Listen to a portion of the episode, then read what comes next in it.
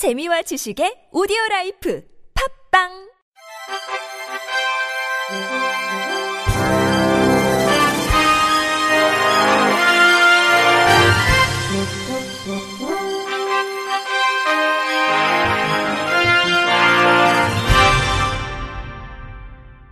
청취자 여러분 안녕하십니까? 10월 26일 금요일 KBIC에서 전해드리는 생활 뉴스입니다. 국토교통부가 국내외 항공사들이 신청한 2018년 동계 시즌의 국제선과 국내선 정기편 항공운항 스케줄을 인가했다고 25일 밝혔습니다. 동계 시즌은 10월 28일부터 2019년 3월 30일까지입니다. 이번 동계 시즌에는 국제선은 93개 항공사가 총 360개 노선, 왕복 주 4,853회 운항할 계획입니다. 이는 지난해보다 주 436회 늘어난 수준입니다. 국가별로 일본이 전체 운항 횟수의 약 23.6%로 가장 많은 비중을 차지했고, 그 다음이 중국 21.7%, 미국 9.4%, 베트남 8.4% 등의 순입니다. 국적 저비용 항공사의 운항 횟수는 1년 전보다 19.6% 증가해 전체 국제선 운항 횟수의 32.2%를 차지했습니다. 국내선은 총 21개 노선에서 주 1829회 운항할 예정으로 지난해 동계 시즌보다 주 33회 줄었습니다.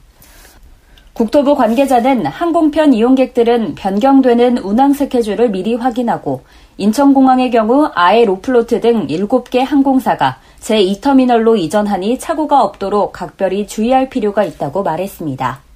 내년부터 주거 취약증을 위한 무보증금 월세 임대주택이 늘어납니다. 1%대 저금리 주거안정 월세대출 대상과 한도도 확대됩니다. 24일 국토교통부가 발표한 취약계층 고령자 주거지원 방안에 따르면 국토부는 내년 상반기부터 주거 생계급여를 동시에 수급하고 있는 빈곤 가구를 대상으로 매입 임대주택에 입주할 때 기존 보증금을 월세로 환산하는 무보증금 월세 임대주택을 도입합니다. 또 주거급여 수급자에 대해선 국민임대 행복주택에 거주할 때 부담하는 임대료가 급여 수급액을 넘지 않도록 임대료 기준도 개편합니다.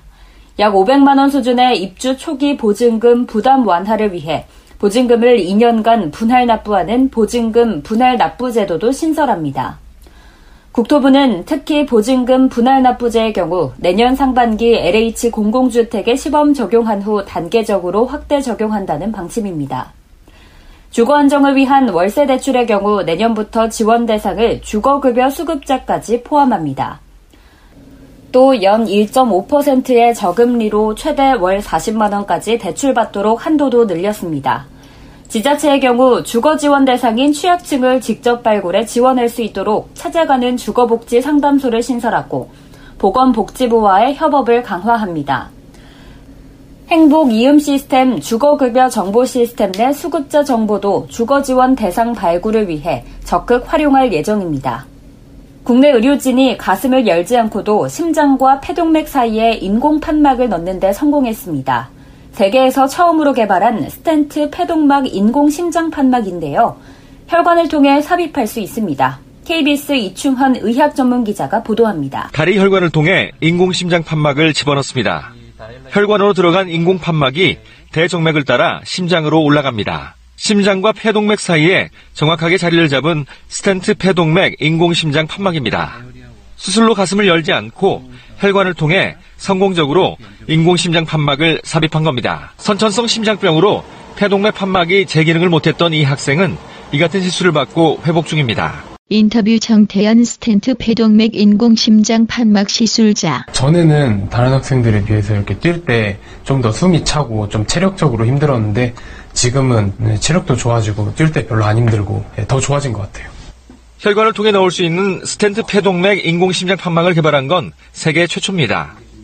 판막을 교체하는 환자들이 가슴을 여는 수술을 받지 않을 수 있게 됐습니다.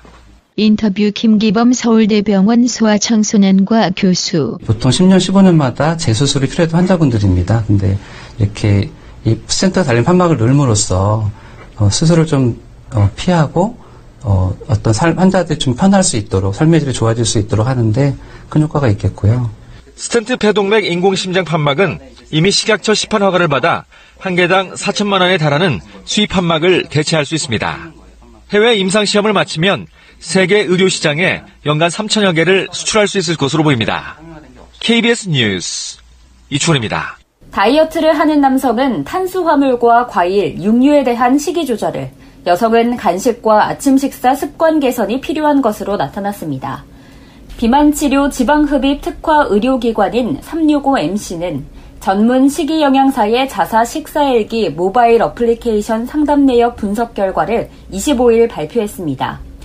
365MC가 발표한 이번 리포트는 지난 3월부터 약 6개월간 식사일기 앱을 사용 중인 성인 남성 749명에 대한 식이영양사의 상담 내용 1185건을 분석한 결과입니다. 모바일 상담 내용을 텍스트 분석해 상위 30개로 분류해 보니 식이 영양 상담 시 영양사의 조언으로 남녀 모두 상위 1위, 2위는 섭취와 단백질이 가장 많이 언급되는 단어로 꼽혔습니다. 또 남성은 탄수화물과 과일, 그리고 육류에 대한 영양사 조언이 여성에 비해 많았습니다. 남성 대상으로 영양사가 가장 많이 언급하는 단어 상위 4위는 탄수화물이었고 7위 과일, 9위 육류로 나타났습니다. 이 같은 결과는 남성이 여성보다 체중보다는 체형에 더 많은 관심을 보이며 근력 향상을 위한 식단에 대한 조언을 많이 요청하는 사례가 빈번하기 때문인 것으로 보입니다. 365MC 식이영양위원회 조혜리 영양사는 남성 식이 상담자의 경우 탄수화물만을 제한하고 육류 등의 단백질을 극도로 많이 섭취하려는 경향이 있다고 설명했습니다. 여성은 남성과 달리 간식에 대해 영양사들이 좀 더 많이 언급했습니다. 이는 간식을 먹는 습관이 남성보다 여성이 많기 때문인 것으로 보입니다. 특히 여성의 경우 생리전 증후군, 업무 스트레스에 대한 보상 심리로 달콤한 간식으로 해결하려는 경향이 높은 편입니다. 조 영양사는 간식을 완전히 끊도록 하는 극단적인 방법은 오히려 추후 더 큰 스트레스를 야기시켜 폭식하는 사례가 종종 발생한다며 간식의 기준점을 제시해 적정량만큼 간식을 섭취할 수 있도록 조언하고 있다고 말했습니다. 내년부터 서울 택시 기본 요금이 3,800원으로 인상될 것으로 보입니다. 심야 할증 기본 요금도 현행 3,600원에서 5,400원으로 50% 올립니다. YTN 김선희 기자가 보도합니다. 시민공청회에서 발표된 서울시 택시 요금 인상 조정안을 보면 택시 기본 요금이 현행 3,000원에서 3,800원으로 오릅니다. 심야 할증 기본 요금도 3,600원에서 5,400원으로 50% 인상됩니다. 할증 시간대도 오후 11시부터 오전 4시까지로 1시간 더 늘어납니다. 서울 택시요금 인상은 지난 2013년 10월 이후 5년 만입니다. 시민들은 큰 폭의 인상 소식이 부담스럽습니다. 인터뷰 최계현 서울 신정동 회식을 하거나 또 여러 가지 이제 음주를 하게 되면 운전을 할 수 없기 때문에 택시를 타야 되는 입장에서 굉장히 타격이 크다고 생각이 듭니다. 서울시는 요금 인상과 함께 승차 거부 등 택시 이용자들의 불만을 해결하도록 서비스 개선을 유도할 방침입니다. 인터뷰 지우선 서울시 택시 물류 과장 11시까지 1시간을 앞당기면 개인 택시분들이 많이 나오셔서 승차 문제가 심야 시간대, 그 시간대에 승차 거부 문제가 해결되도록 저는 기대하고 있습니다. 서울시는 또 요금 인상 후 6개월간 산납금 인상을 동결해 수입 증가분이 회사가 아닌 기사에게 돌아가도록 했습니다. 이 같은 요금 인상안은 물가대책위원회와 서울시의회 의견 청취, 택시정책위원회 등을 거쳐 연말쯤 최종 확정됩니다. YTN 김선입니다. 끝으로 날씨입니다. 주말인 내일은 전국의 기온이 2, 3도가량 떨어지면서 쌀쌀하겠습니다.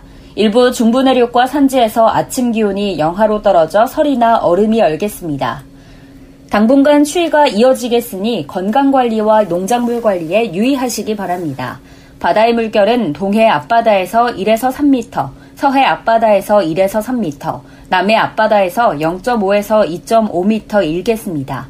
이상으로 10월 26일 금요일 생활 뉴스를 마칩니다. 지금까지 제작의 이창현, 진행의 김예은이었습니다. 고맙습니다. KBIC.